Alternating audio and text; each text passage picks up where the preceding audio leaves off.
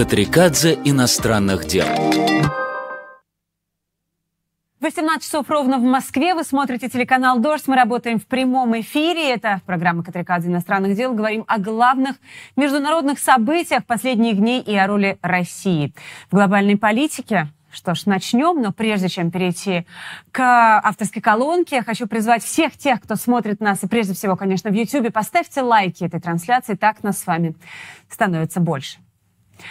Президент Молдовы Майя Санду обвинила Россию в попытке устроить в Кишиневе переворот. Существование этого сценария, заявляет молдавский лидер, подтвердила и разведка страны. По словам Санду, предполагаемый мятеж должен был включать, цитата, «протесты так называемой оппозиции, направленные на свержение конституционного строя». Конец цитаты. Еще на прошедшей неделе президент Зеленский сказал, что Киев перехватил планы российских спецслужб по дестабилизации в Молдове і детальний російський план руйнування політичної ситуації в Молдові. А російський документ, який показує, хто, коли і внаслідок яких дій збирається зламати Молдову, зламати демократичний порядок цієї країни і встановити свій контроль над нею. США утверждение Кишинева и Киева подтвердить не смогли. Но существует план или нет, бесспорный факт состоит в том, что Молдова в предельно уязвимом положении. Я бы сказала, что она Вторая на очереди. Это если Путину хватит сил. Совершенно точно времена относительно мирного сосуществования с Москвой прошли. До 24 февраля 2022 года Кишиневу, как и многим другим, удавалось с грехом пополам маневрировать, не лезть на рожон с опасной Россией, сохранять относительную стабильность. Но теперь все. Концепция двух стульев больше не работает. Она провалилась отводим инсинуации о якобы стремлении России расшатать ситуацию в Республике Молдова. В отличие от стран Запада и Украины, мы не вмешиваемся во внутренние дела Молдавии и других стран мира. Мы не вмешиваемся во внутренние дела Молдовы и других стран. Комментарий официального представителя МИД России – эдакий траги-фарс. Российская армия под предлогом защиты русских уже второй раз за время путинского правления убивает мирное население соседних государств в том числе этнических русских. На этом фоне поддерживать отношения с Москвой, как ни в чем не бывало, совершенно невозможно. С диктатором, сконцентрированным злом ты либо заодно, либо однозначно порознь. Это выбор, который сделан еще далеко не всеми. Для той же Молдовы он крайне непрост. Один только отказ от российского газа оказался вызовом, с которым Кишинев справиться пока не в состоянии. Но выбор неизбежен, и тяжелее других он дается Грузии. Старый немощный человек, слабый, настолько, что не может добраться до постели, падает. Это видео адвокат 55-летнего Михаила Саакашвили показал в эфире телеканала CNN. You just showed. He is radically and rapidly declining in health. You can see him going through seizures, А это от грузинского телеканала «Тавари». Бывший президент Грузии демонстрирует на суде свою худобу. Так политик выглядел в августе 2021 года. Вот сейчас мы покажем. А, совершенно иначе выглядел в августе 2021 года, когда я делала с ним интервью в очередную годовщину российского вторжения. И скажу откровенно, я не помнила деталей этой нашей последней беседы. В процессе подготовки к выпуску мы обнаружили, что Михаил Саакашвили – предсказывает нападение Путина на Украину в деталях. Я очень боюсь направлений Украины, Грузии. Поэтому... Что вы имеете в виду? А можно здесь поподробнее чуть-чуть? Почему вы опасаетесь? Я думаю, что у Путина есть четкие планы после того, как НАТО объявила о присутствии постоянном на Черном море. Путин решил не смотреть спокойно на укрепление оборонной способности Украины, что не, не ждать того момента, когда Украина и вообще все эти страны Черного моря останутся в недосягаемости. И он э, четко имеет планы, он э, об этом заявляет, заявляет вслух, он, надо ему отдать должное, что заранее все объявляет. Он объявляет о том, что он будет захватывать остров Змеиный. Через полтора месяца после этого разговора он вернется в Грузию, зная о нескольких уголовных делах. Будет вскоре арестован. Дальше 50-дневная голодовка, на улицах Тбилиси протесты. Но протесты ни на что особенно не влияющие. Впрочем, его переведут в клинику, где заключенный, разумеется, будет находиться под пристальным наблюдением персонала и стражи. И вдруг адвокаты и семья политика начинают сообщать о необратимых, кажется, изменениях в организме третьего президента. Мы слышим слова деменция, а затем отравление. Наконец, получаем видео доказательства болезни. Некогда главный реформатор постсоветского пространства на грани жизни и смерти. Его адвокаты и соратники требуют внимания мирового сообщества, требуют, чтобы олигарху Иванишвили, контролирующему, по сути, всю власть в Грузии, пригрозили всерьез санкциями. Но пока особого движения в этом направлении мы на Западе не видим. Сегодня нет обсуждения о возможных санкциях по отношению к Грузии. Но ну, я могу сказать со стороны нашей э, партии социал-демократов, мы это предложение возить не будем. Мы не видим, что это было бы своевременным, правильным, потому что санкции – это очень серьезный вопрос. Санкции надо вводить в тех случаях, когда есть действительно доказательства о тех действиях или недействиях, которые ведут к санкциям. Когда в апреле 2013-го я брала интервью у Сергея Лаврова, то перед записью в кулуарах обсуждала с одним из сотрудников МИДа отношения Москвы с Тбилиси.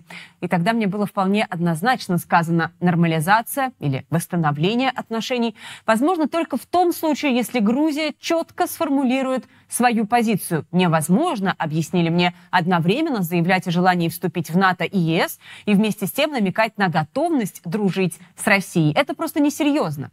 Здесь мы опустим слона в комнате, то есть факт нападения на Грузию в 2008 и оккупацию двух грузинских регионов. Позиция Москвы, многие годы назад сформулированная, проста. Усидеть на двух стульях не выйдет. Точка. Вернемся к разговору в МИДе. Речь идет о периоде, когда с момента выборов, перевернувших с ног на голову весь внешнеполитический курс Тбилиси, прошло всего лишь полгода. Уже тогда всем, в том числе и российскому МИДу, было ясно, что Грузия оказалась в феноменальном положении. Общество выбирает партию «Грузинская мечта» и Бедзину Иванишвили, олигарха, рисующего райские кущи, буквально покупающего уставших от тяжелого экономического положения людей. Но вместе с тем общество хочет движения на Запад. Олигарх внутри страны предлагает электорату то, что электорату нужно, а во внешней путается в показаниях. Все эти годы внутренняя политика побеждает внешнюю. Запрос на ЕС и НАТО остается в силе. Однако он не становится поводом для переломных народных выступлений. Формально правительство декларирует стремление к прогрессу, при этом с каждым годом становится все очевиднее. Отступление от Европы для Грузии, как и для ряда других бывших советских республик, неминуемо означает приближение к России. Среднего нет, либо одно, либо другое. Ну, вы знаете, мы вдвоем соагрессоры, самые вредные, токсичные люди на этой планете. У нас только один спор. Кто больше? Кто определился, так это Лукашенко. Безусловно, на стороне Владимира Путина Ким Чен Ын из КНДР. Ну и на этом, кажется, все. Список короткий, поскольку российский президент напал на суверенное государство и попрал все принципы международного права, заставил каждого задуматься, надежны ли границы моей страны. Поддержать это, принять прецедент означало бы поставить себя в уязвимое положение. К примеру, Сербия. Традиционный друг и партнер России, но в нынешних обстоятельствах аплодировать Путину не может. Ведь Александр Вучич прекрасно помнит о том, как раскалывалась на части Югославия, и уж тем более он помнит о Косове.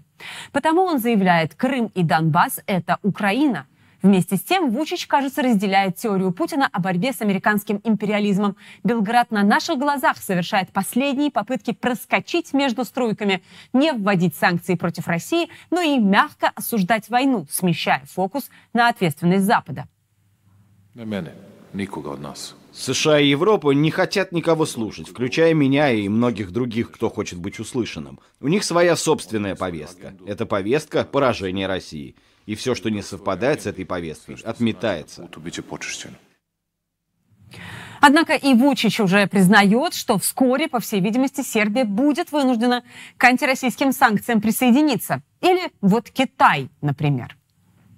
США – главный инициатор и основная движущая сила украинского кризиса. Они непрерывно поставляют тяжелое и наступательное вооружение на Украину, затягивая конфликт и делая его более интенсивным.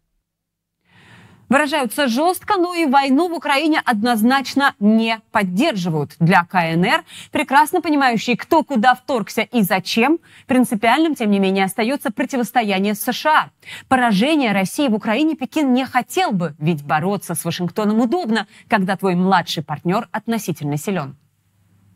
прозападная Россия, коллапс режима Владимира Путина и приход ему на смену, либо какой-то раскол России с нестабильностью и ядерным оружием, либо э, прозападная Россия, которая резко качается в сторону сближения США, это все стратегический кошмар. Сейчас, мне кажется, Китай будет всеми правдами и неправдами стараться усидеть на двух стульях, и пока что ему это, в общем-то, виртуозно удается. Если Пекин будет поставлен перед выбором, США или Россия, а такой ультиматум может быть предъявлен американцами, то вполне возможно КНР пополнит скудный перечень путинских друзей. Но это не точно, смотря как именно к тому моменту Китай обрисует свои приоритеты. Такой цинизм может выглядеть возмутительно, но послушайте, цинизм везде. Объединенные Арабские Эмираты, как и Сербия, как и Казахстан, пользуются ситуацией для зарабатывания денег, предлагая свою территорию для транзита запрещенки в Россию. Только по официальным российским данным, на конец 2022 года, с начала запуска режима параллельного импорта его объем превысил 20 миллиардов долларов. На пространстве бывшего Советского Союза наиболее сложное положение у Армении, которая и рада бы размахивать шашкой в защиту Украины, но в силу объективных обстоятельств не может себе такого позволить. Приехав в Ереван, вы не увидите на каждом шагу, как в Тбилиси, украинских флагов. Разница в том, что для большинства грузин война Путина в Украине – это продолжение его же войны в Грузии. А вот у армян своя война. И единственный гарант относительной безопасности – это именно Россия. В этом трагедия, в том числе нагорно-карабахских армян, по-человечески, быть может, сочувствующих украинцам, но прагматично желающих победы Москве. Ведь если Кремль проиграет и российские миротворцы уйдут, то придут азербайджанские войска. Мы не думаем, что Россия обречена на проигр... что проиграет.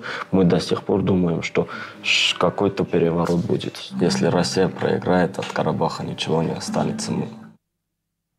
И на этом фоне Армения пытается активно сотрудничать. Ну, относительно активно сотрудничать с Европейским Союзом. Позиция Еревана понятна, как и политика Израиля, окруженного агрессивными противниками и круглосуточно готового к нападению. А вот поведение некоторых европейских государств вызывает миллион вопросов.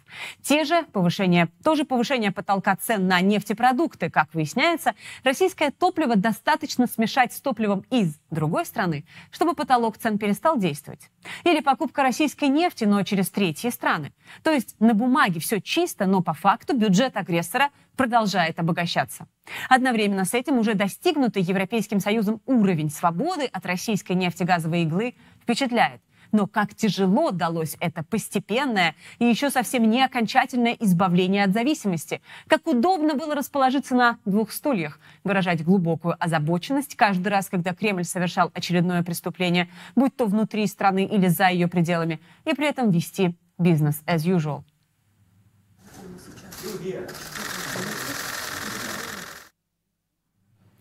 Вообще попытка сохранить какой-то нейтралитет – совершенно человеческая история. Она очень понятная и естественная. Однако большая война, смерть, тьма заставляют отказаться от оттенков и сделать твердый выбор между черным и белым. Так случится, очевидно, с упомянутой уже Молдовой, которая в силу внутренних противоречий и внешних угроз не спешила занимать радикальную позицию. К примеру, жестких санкций не вводила, но в итоге пришлось задуматься о вступлении в НАТО.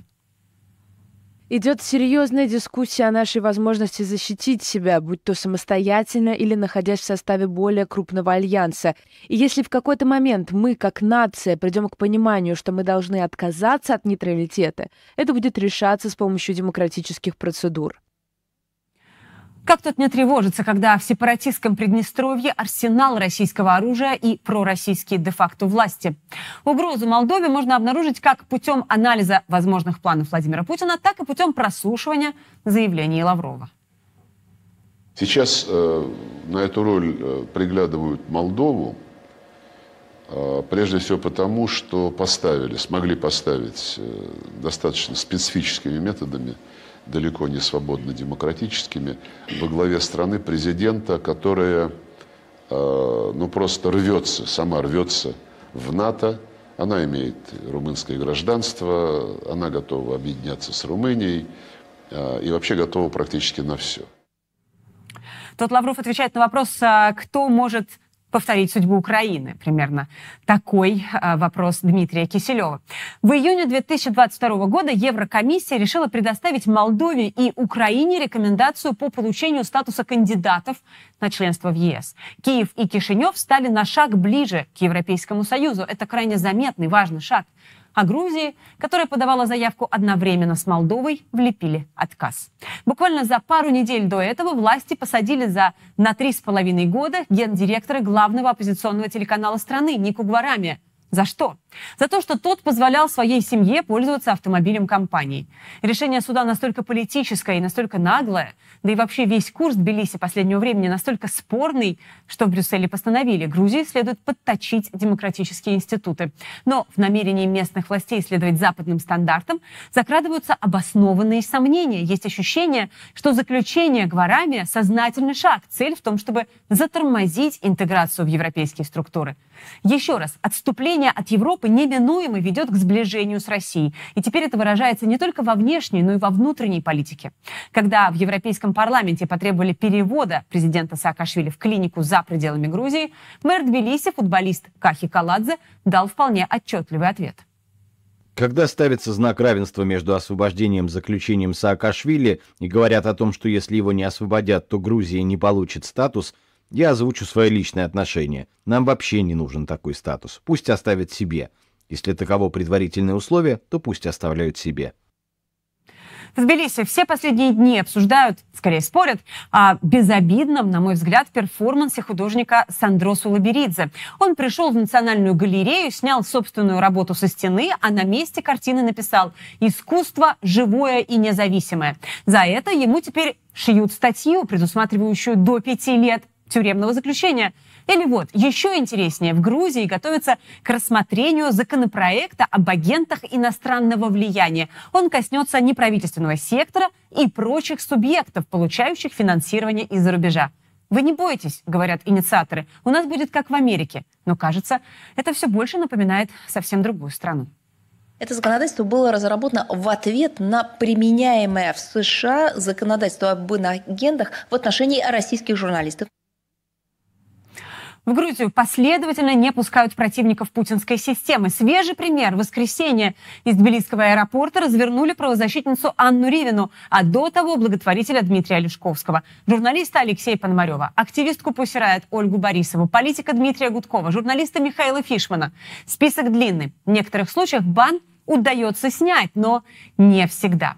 Так или иначе, если ты гражданин России, публичная фигура, если ты против агрессора и войны, то с высокой долей вероятности будь готов провести час, два, три на границе. Система в компьютере грузится, говорят тебе, а мимо в это время проходят сплошной расслабленной вереницей непубличные граждане России. С ними проблем нет.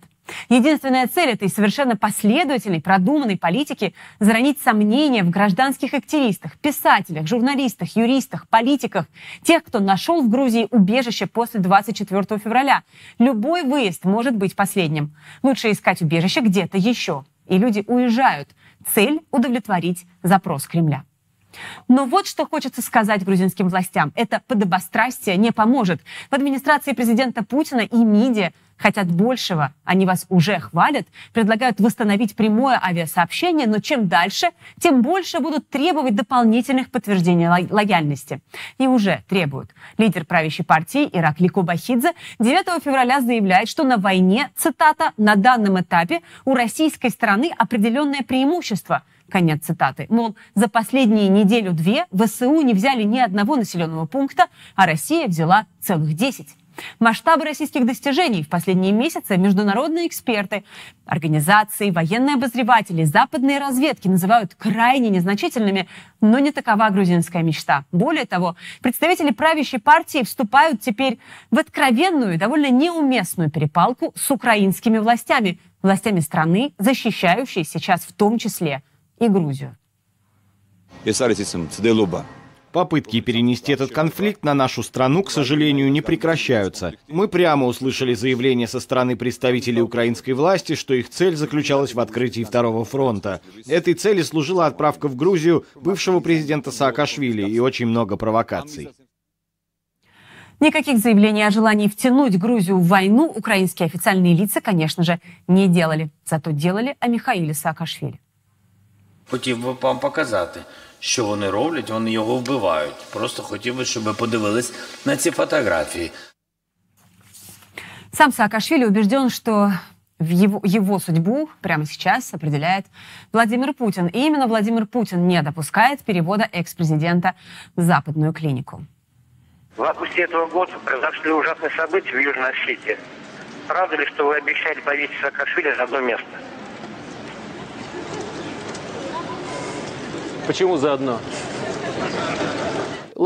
Путин... Слушайте, Владимир Путин пообещал повесить меня за мягкие части моего тела. Когда мы встречались в последний раз в феврале 2008-го, он мне сказал, твои западные друзья делают тебе обещания, но не выполняют их. Я не буду обещать тебе ничего хорошего, но помни, что я выполняю обещания. Саакашвили из тех, кто выбор сделал давно и поплатился, в частности, за бескомпромиссность. Ведь два стула дают простор, позволяющий маневрировать при необходимости. Такую необходимость в отношениях с Россией видели большинство из тех, кто сейчас в неподдельном ужасе от действий Владимира Путина. Давайте не обманывать себя как до полномасштабного вторжения, так и во время него деньги – решают многое. Выгодные контракты для некоторых остаются выгодными контрактами даже во время войны. Но во время войны, то есть что тянется долго, убивает все больше гражданских, заставляет миллионы бежать из собственных домов, каждый рано или поздно неизбежно встает перед выбором.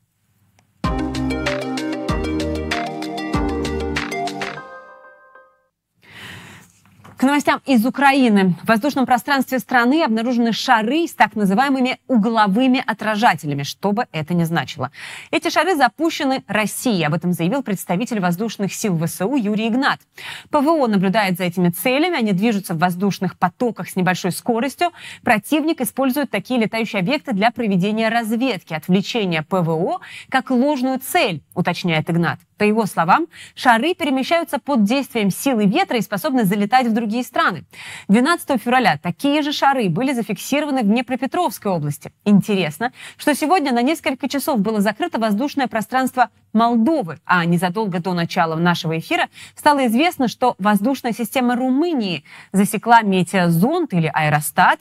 Для проверки были подняты истребители. Ничего опасного, как сообщается официально, э, это передает румынская Минобороны, ничего опасного не обнаружено. И еще военные новости. Корабли российского ВМФ начали выходить в море с тактическим ядерным оружием, утверждает разведка Норвегии. В ее ежегодном докладе говорится, что основная часть ядерных сил размещена на подводных лодках и кораблях Северного флота. Насколько все это серьезно?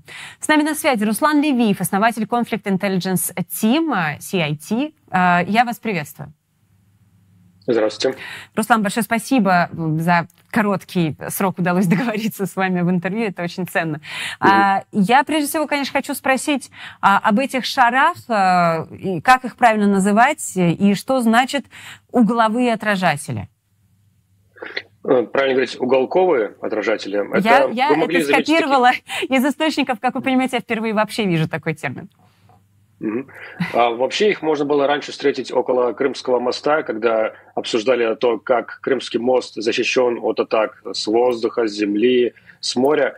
Там а, можно было заметить на многих фотографиях, которые публиковались, такие а, плавучие, скажем так, судна небольшие, на которых стояли такие небольшие мачты, и на них были размещены вот такие самые уголковые отражатели. Они по форме напоминают пирамидки, и их задача в том, что э, чтобы создать очень сильные радиолокационные помехи для всего, что наводится по радиолокационным способам, для каких-нибудь крылатых ракет, подобных для спутников тоже, которые делают радиолокационные снимки. Если такой спутник пролетает, допустим, над Крымским мостом, то у него там вместо моста и всего, что находится рядом с ним, получается такая огромная засветка. Таким образом, получается защищать э, важные объекты. То же самое уголковые отражатели можно применять и эм, как бы, для таких э, воздушных средств, таких как аэростаты, для того, чтобы тоже мешать и наводиться на, на такой объект, и создавать э, дополнительные засветки в радиолокационных приборах и ну, каких-нибудь радаров. Вот. Ну и при, при, этом, при этом параллельно можно такой аэростат при, ну, прицепить какое-нибудь разведывательное оборудование, какие-нибудь там камеры, еще подобные вещи для разведки. Вот, mm. вот, в этом их главная задача. Скажите, пожалуйста, Руслан, а с учетом того, что сейчас весь мир буквально без привлечения, ожидает mm. второго масштабного нападения, да, второй волны этой атаки со стороны России на Украину. Это может быть как-то связано, эта активность? Ну, в том числе, может быть, я думаю, тут две задачи могут выполняться такими аэростатами. Во-первых, они могут быть такими ложными целями для украинской системы противовоздушной обороны. То есть а, украинское ПВО, оно, им приходится, наверное, сбивать такие аэростаты, соответственно, тратить а, дорогие дефицитные ракеты на сбитие подобных аэростатов. Плюс а, каждый пуск ракеты, зенитной ракеты, это, соответственно, можно засечь и э, тут российские силы могут за этим наблюдать и понимать, где стоят установки ПВО. И соответствующим образом в дальнейшем корректировать свои маршруты, когда они э, делают маршрут для крылатых ракет своих, чтобы mm-hmm. более эффективно преодолевать ПВО украинское и наносить удары по целям. Ну, ну и во-вторых, поэтому... да, безусловно... Я прошу прощения, Руслан, возможно, поэтому э, эти шары не сбивают. По крайней мере, мы пока не видим сообщения о том, чтобы работало ПВО. Да, вполне возможно поэтому, потому что все-таки ракет не так много у ПВО у mm-hmm. Украины, потому что их приходится регулярно тратить, потому что ракетные обстрелы Украины они происходят часто, и нужно забивать и вот эти шахеды беспилотники, и ракеты, которые летят на Украину. Соответственно, ракеты очень быстро тратятся, а поставлять их, к сожалению, не так много и не так э, часто. Поэтому, наверное, да, приходится экономить и как-то приоритизировать цели, сбивать сейчас аэростат или не сбивать, или сэкономить ракету на более важные цели. Ну и второй вариант, как могут использовать аэростаты, это, как я и сказал, если прикрепить к ним какие-нибудь наблюдательные оборудования, какие-нибудь камеры, там а, для радиопрослушивания, что-нибудь такого, то, то дополнительно можно вести какую-то такую разведку и заранее определять в будущем для себя цели. Так, теперь э, по поводу вот этого доклада норвежской разведки. Mm-hmm. И это гораздо серьезнее, чем любые шары, если я правильно понимаю. А, значит, тут говорится о том, что корабли российского ВМФ начали выходить в море с тактическим ядерным оружием на борту. И, в частности, а, там не только речь о кораблях, но и о подводных лодках. Это какой-то знак? Ну, мы здесь, конечно, ничего подтвердить или опровергнуть не можем, потому да. что это все данные разведки норвежской. Но выглядит довольно-таки правдоподобно, тем более там а, один из норвежских генералов, который поговорил, поговорил с прессой и комментировал этот доклад, он объяснил, что, видимо, это связано с тем, что как бы, личный состав, вообще силы российские уменьшаются, ну, в плане того, что их обороноспособность уменьшается на, раз, на разных новых рубежах, там, около Европы, потому что все, все самые такие боеготовые вооруженные силы России, они сейчас а, на фронте.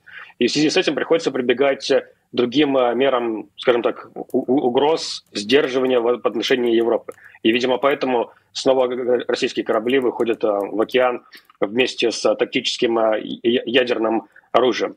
Вот, но да, да, это, как сказал, вполне правдоподобно. Это, в принципе, в духе текущего нарратива Кремля о том, что грозить всему миру ядерными ударами, ядерным, ядерным оружием, в том числе в духе того, что говорит Медведев. Mm-hmm. Поэтому, на мой взгляд, это довольно-таки правдоподобно выглядит. Да, и на мой взгляд тоже я вообще как-то не склонна mm-hmm. сомневаться в данных э, разведки Норвегии. Не, не дает mm-hmm. оснований это государство к тому, чтобы подозревать его в каких-то, э, не знаю, распространении fake news, э, дезинформации. Поэтому хочу еще уточнить у вас, Руслан, смотрите, до сегодняшнего дня, ну, до какого-то последнего периода, когда речь заходила о, об угрозах России ядерным оружием, то представители разных э, не знаю, спецслужб, э, эксперты, международные аналитики и так далее говорили, что это вряд ли возможно, и никаких, никаких знаков, указывавших бы на то, что mm-hmm. Россия пытается, например, там собрать какие-то свои, э, свои вооруженные силы, связанные с ядерными вооружениями, ядерным оружием, э, их нет. И ничто mm-hmm. на это якобы не указывало раньше. Теперь ситуация изменилась, мы на шаг ближе к ядерной катастрофе? В прошлые разы имелось в виду, что никто не видит, в том числе мы не видели никакой подготовки к применению тактического ядерного оружия в войне против Украины.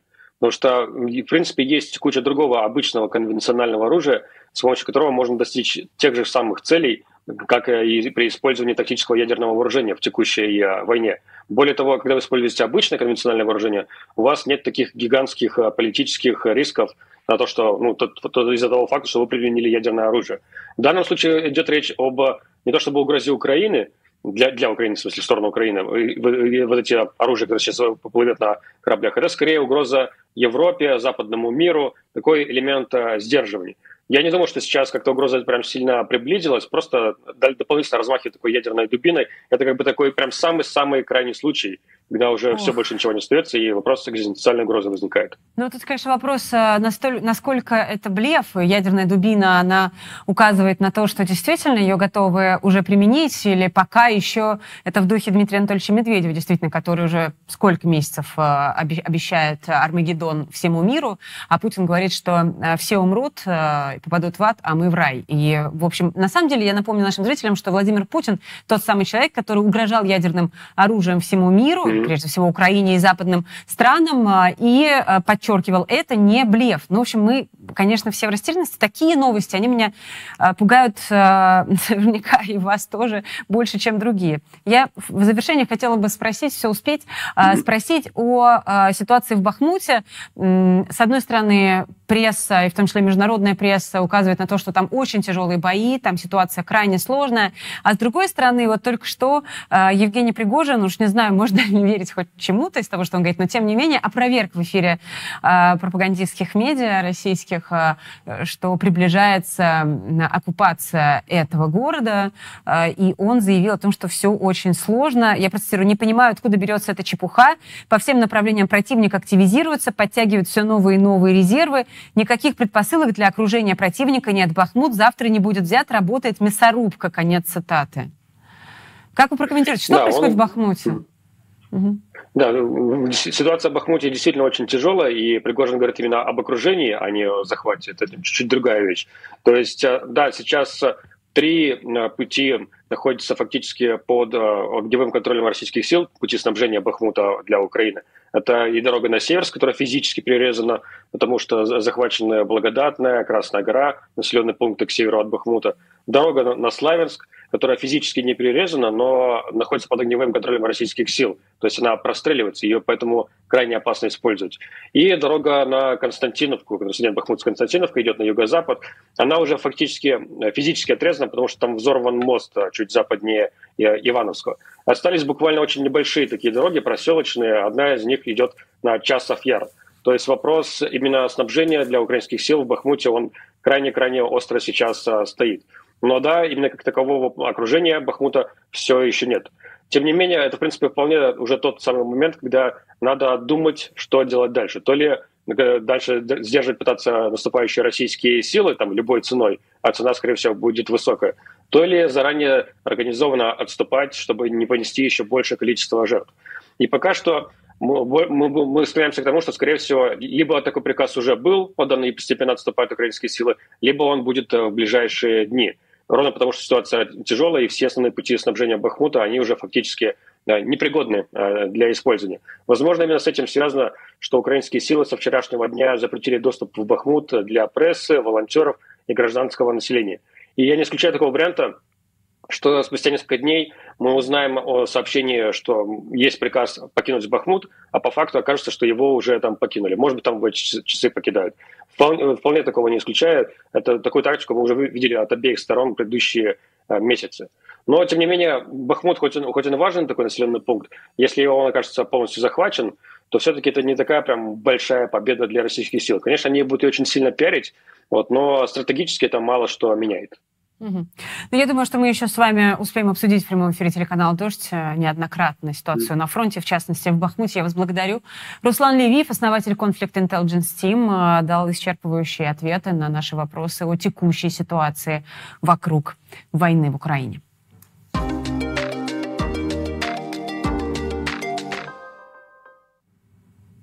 Да, мы э, в начале нашего эфира много говорили о, э, много говорили о ситуации в Молдове. Э, и, собственно, э, инфоповод всей этой истории заключается в том, что Майя Санду, как я уже упоминала, высказалась в том духе, что Россия готовит переворот в Кишиневе.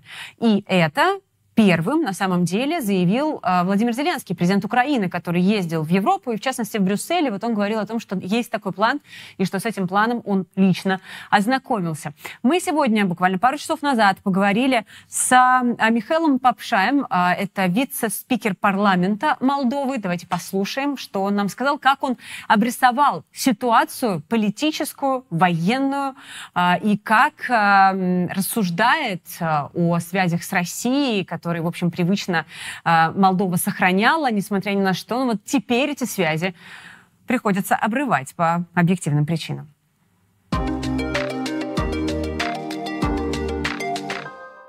Михаил, приветствую вас. Спасибо большое, что согласились э, дать нам интервью, поговорить о последних событиях и тех явлениях, которые сейчас волнуют не только Молдову, на самом деле, но и э, государство за пределами вашей страны. Прежде всего, я хотела бы спросить вас о заявлении президента Майи Санду о плане дестабилизации, который якобы разработан в Кремле, в Российской Федерации.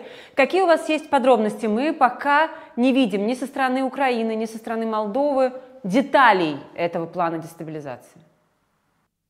Ну, к сожалению, больше того, что объявила госпожа Санту, я вам больше информации представить не смогу. Могу лишь повторить, что данный план нам стал известен благодаря нашим коллегам из Украины, и местным спецслужбам они это тоже подтвердили. И на самом деле это не впервые. Мы об этом э, так называемом проекте о смене власти в Молдове слышали неоднократно.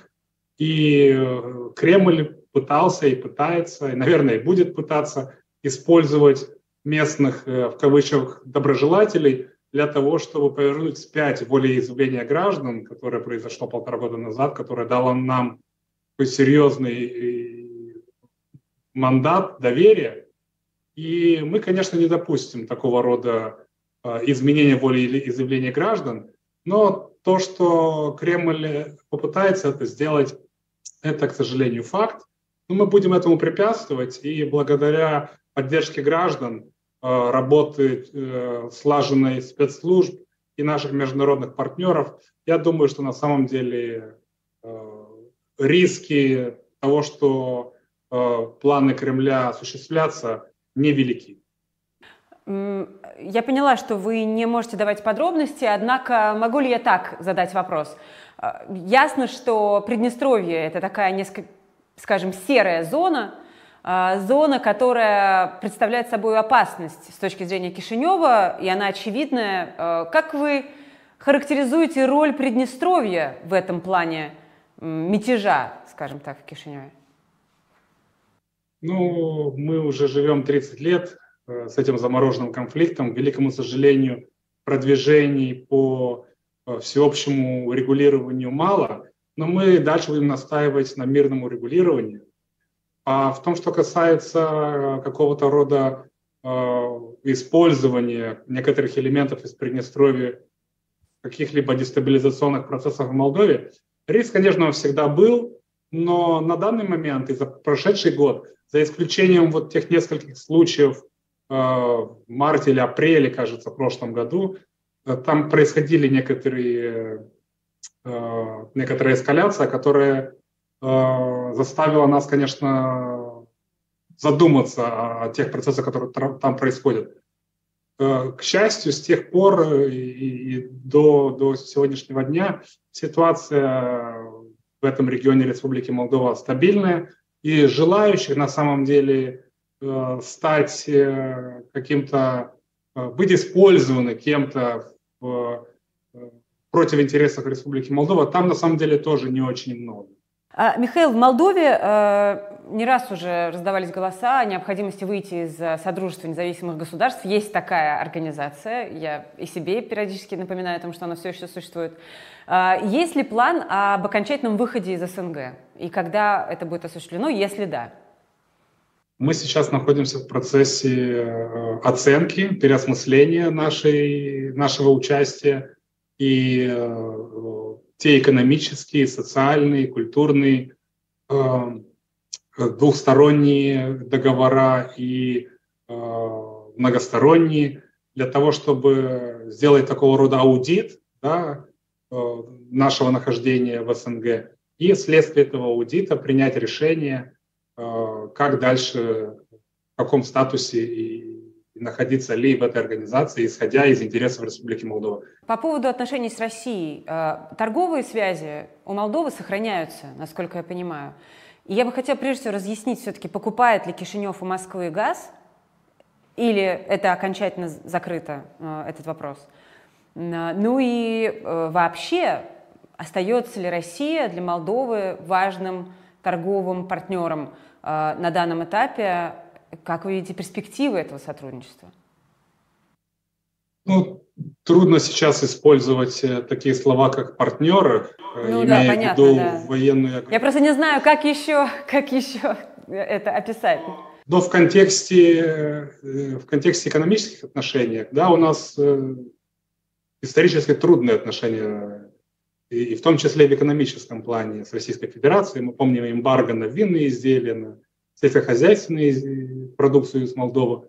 Но в той же мере, в том, что касается наших аграриев, российский рынок остается значительным, значительным для них, и поэтому надо брать, э, иметь в виду интересы всех, всех граждан Республики Молдова, особенно целых, целых секторов.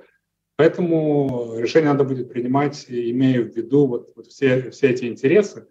А в том, что касается газа, вы, вам наверняка известно, сейчас газ направляется в Приднестровский регион Республики Молдова, на левый берег. А, можно ли сказать, что дальше мы не будем закупать российский газ? Пока я затрудняюсь ответить на этот вопрос.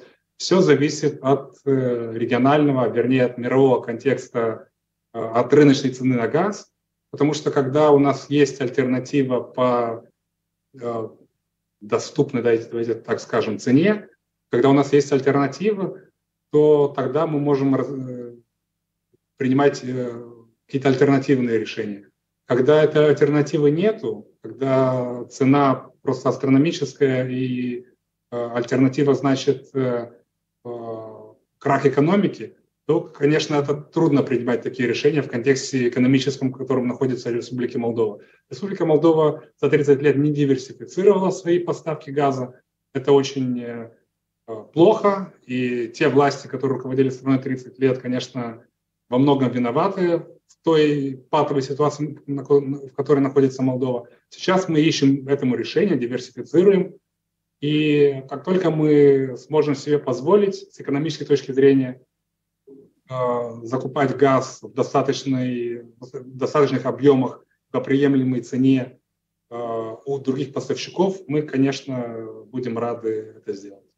А какой примерно процент российского газа сейчас э, на рынке молдавском? Практически 100%. Но 100%. На, на рынке, на рынке, на общем рынке Молдовы на самом деле э, до этого договора, который мы сейчас вынуждены э, были э, внедрить для того, чтобы российский газ шел на левый берег Приднестровского региона Республики Молдова, до этого было 100% практически. Сейчас же вот э, тот газ э, из «Газпрома» идет э, в большинстве своем на Кучурганскую ГРЭС, где производится электроэнергия, а для нужд э, правого берега, для нужд э, Кишинева и всех э, остальных регионов э, мы газ закупаем. Последнее, о чем хотела бы вас спросить, э, э, Михаил, это о начатом разговоре, начатой дискуссии относительно нейтрального статуса Молдовы. Э, Майя Санду, упомянутая уже здесь президент республики, высказывалась в том смысле, что с учетом всех рисков и угроз со стороны России Молдове, возможно, придется задуматься о, э, да, там, при участии населения о том, чтобы пересмотреть этот нейтральный статус. Я бы хотела, если позволите, больше конкретики. Видите ли вы Молдову в НАТО и когда, если да?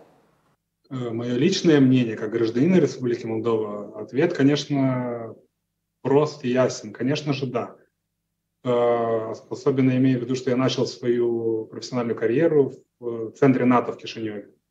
Но как политик, как э, представитель правящей партии, я не могу дать однозначный ответ, имея в виду, что поддержки в рядах избирателей данного решения пока не большинство. потому что, опять-таки, вернусь, за 30 лет у нас в стране не было откровенной дискуссии, а, в принципе, дискуссии не было вообще о нейтралитете, о альтернативах нейтралитета, о том, что представляет из себя НАТО на самом деле. Граждане Молдовы за эти 30 лет наслышаны всякого рода пропаганды, страшилкам о НАТО, потому что большинство граждан жили Э, в медийном пространстве Российской Федерации э, и пропаганде федеральных каналов.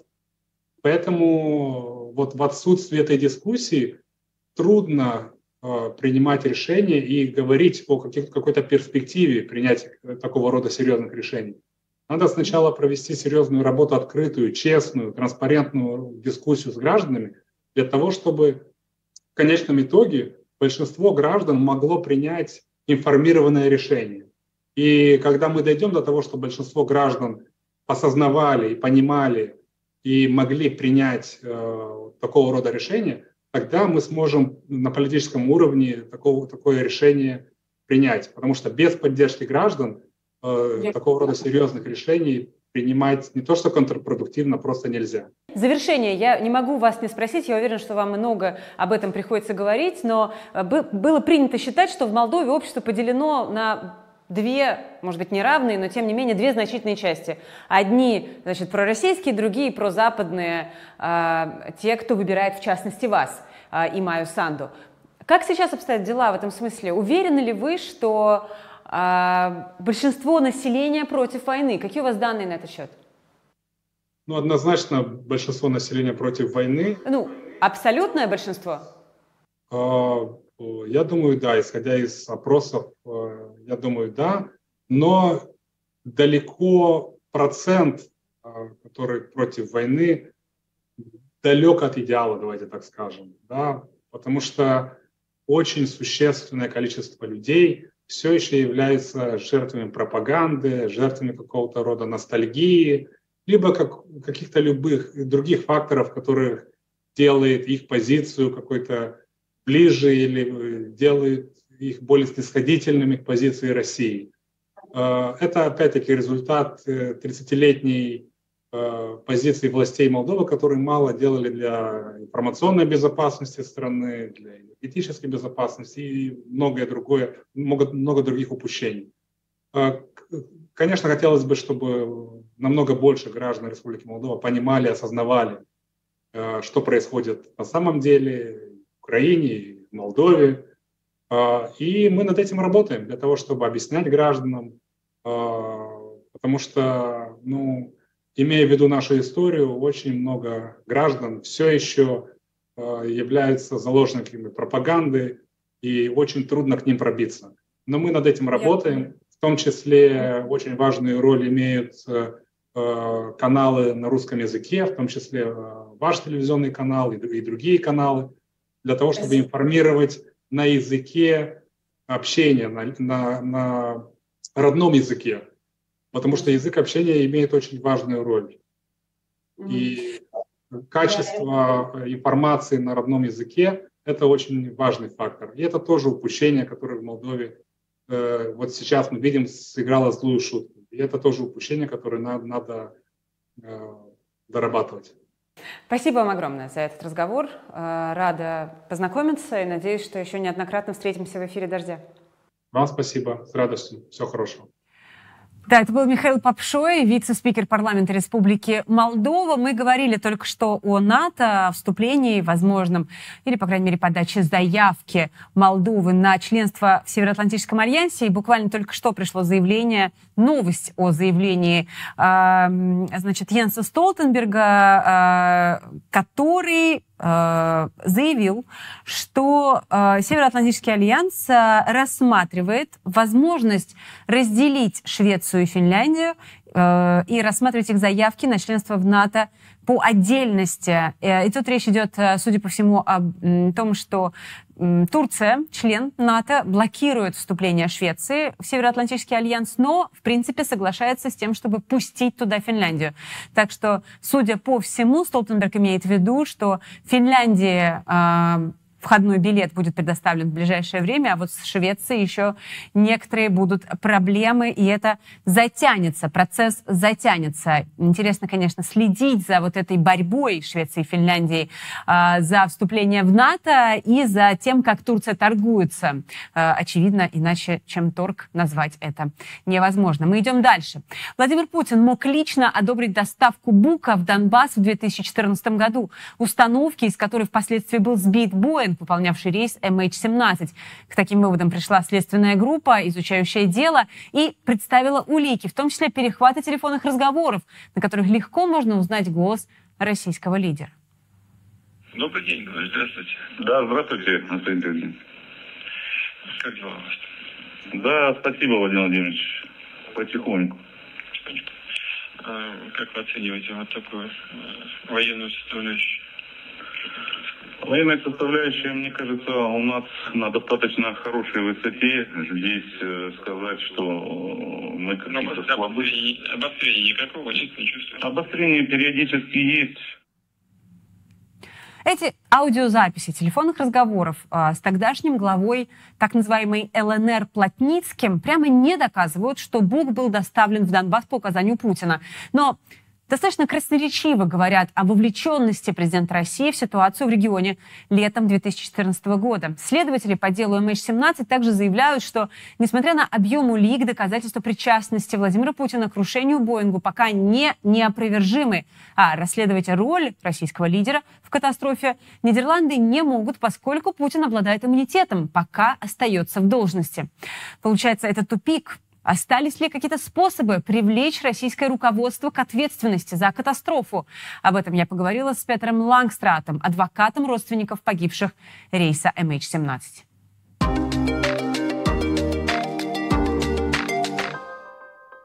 Прежде всего, хочу спросить вас о том, в какой стадии сейчас находится судебный процесс по делу MH17.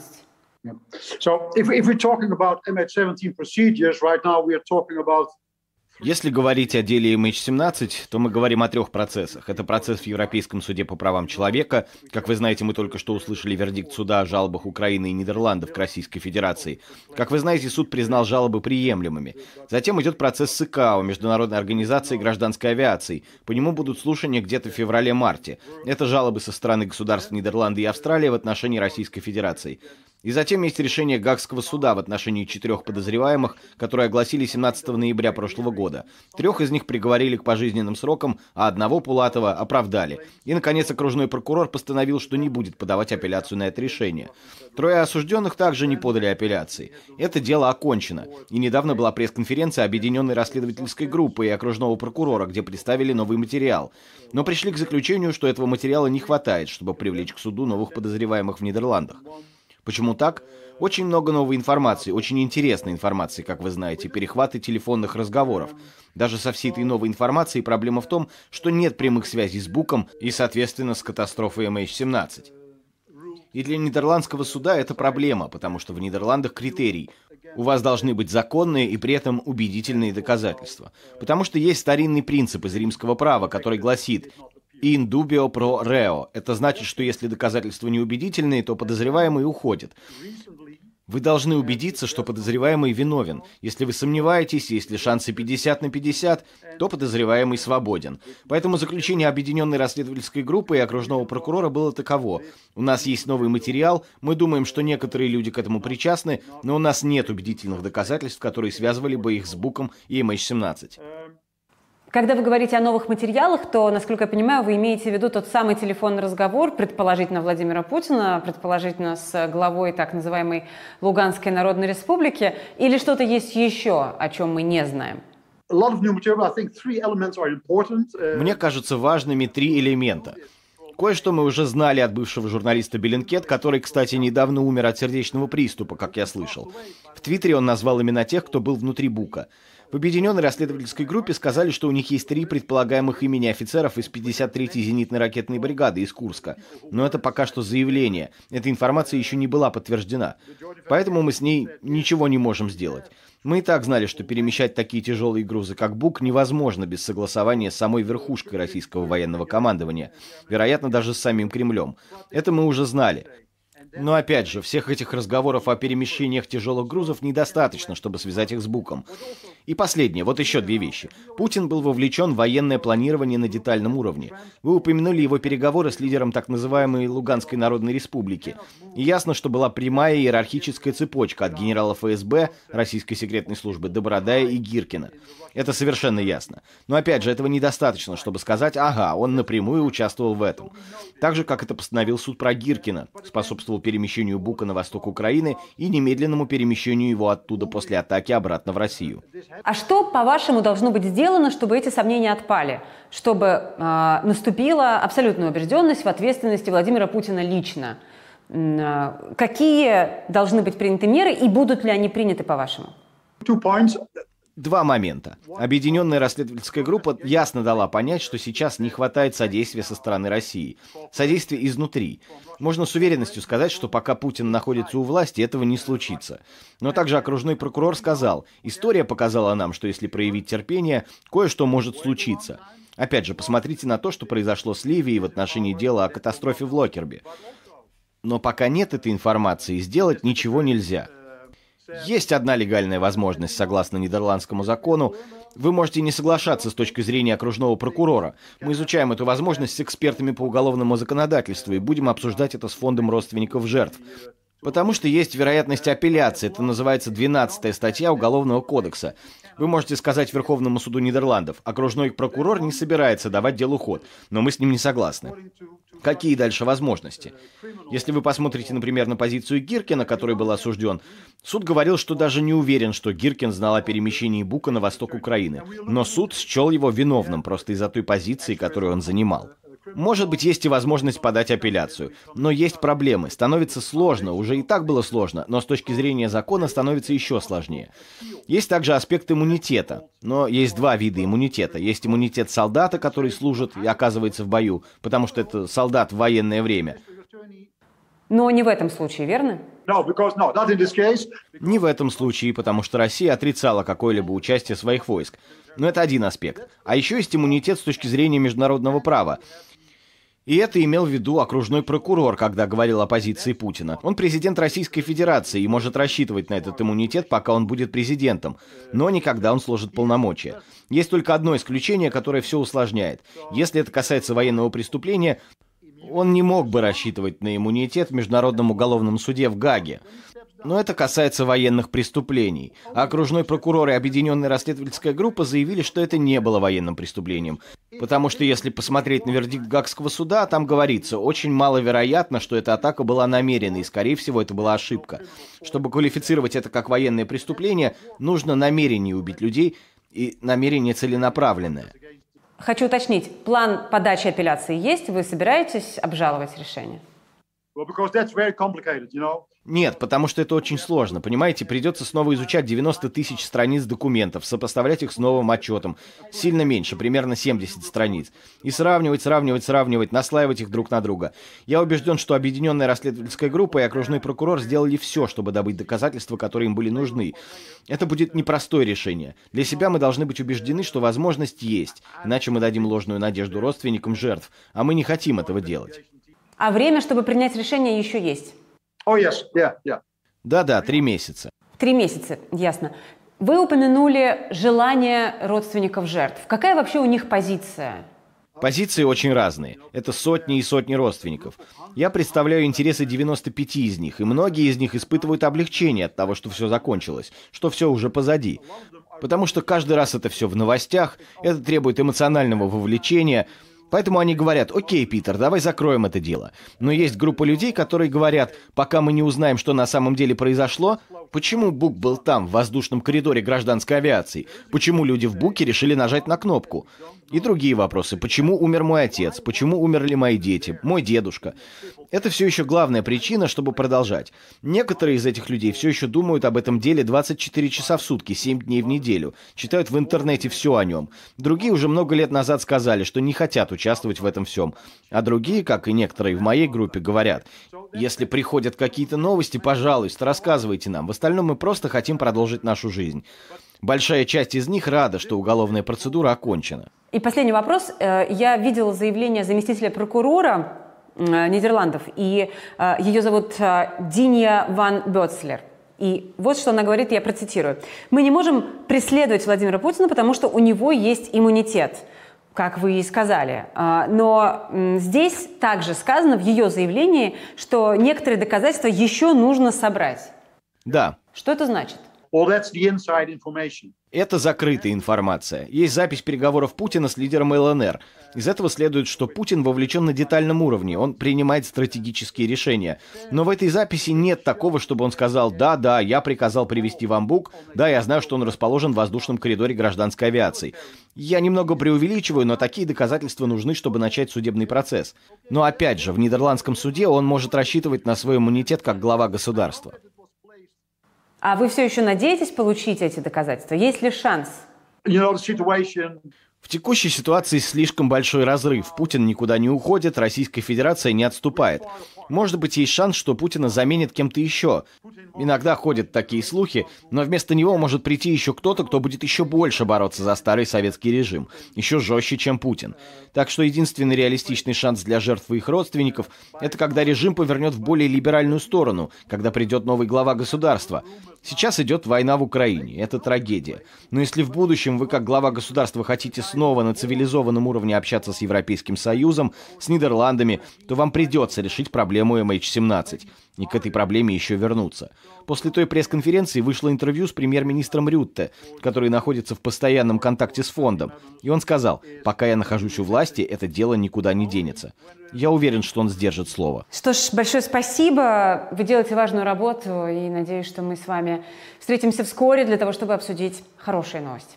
Спасибо большое.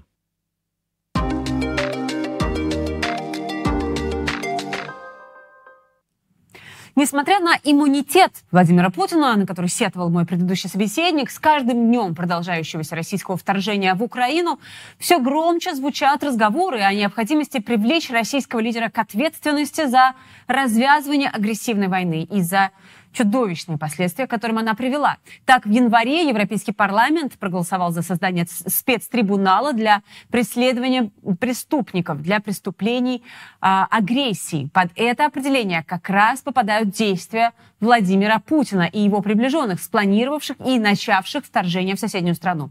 Мой следующий гость – директор Центра международных судов и трибуналов Университетского колледжа Лондона Филипп Сенс. И он утверждает, что, несмотря на все сложности, шансы привлечь российского президента к ответственности есть. Я поговорила с ним о том, кто окажется на скамье подсудимых на таком трибунале, а также о том, как юридически будет оформлен этот суд и что нужно сделать, чтобы Россия и ее лидер не смогли воспользоваться юридическими процедурами, чтобы избежать преследования.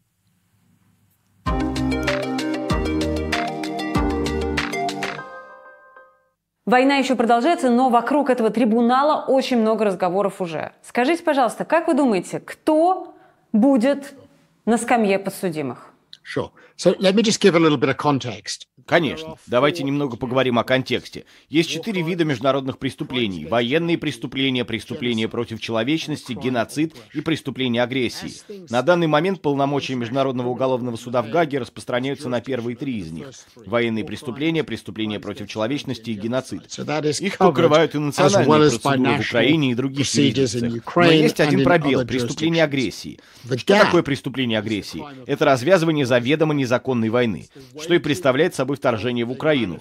Разница между этим и другими тремя преступлениями в том, что это преступление, совершенное руководством. Обвинение в преступлении агрессии можно предъявлять только тем лицам, которые принимали решение о начале войны и о ее продолжении.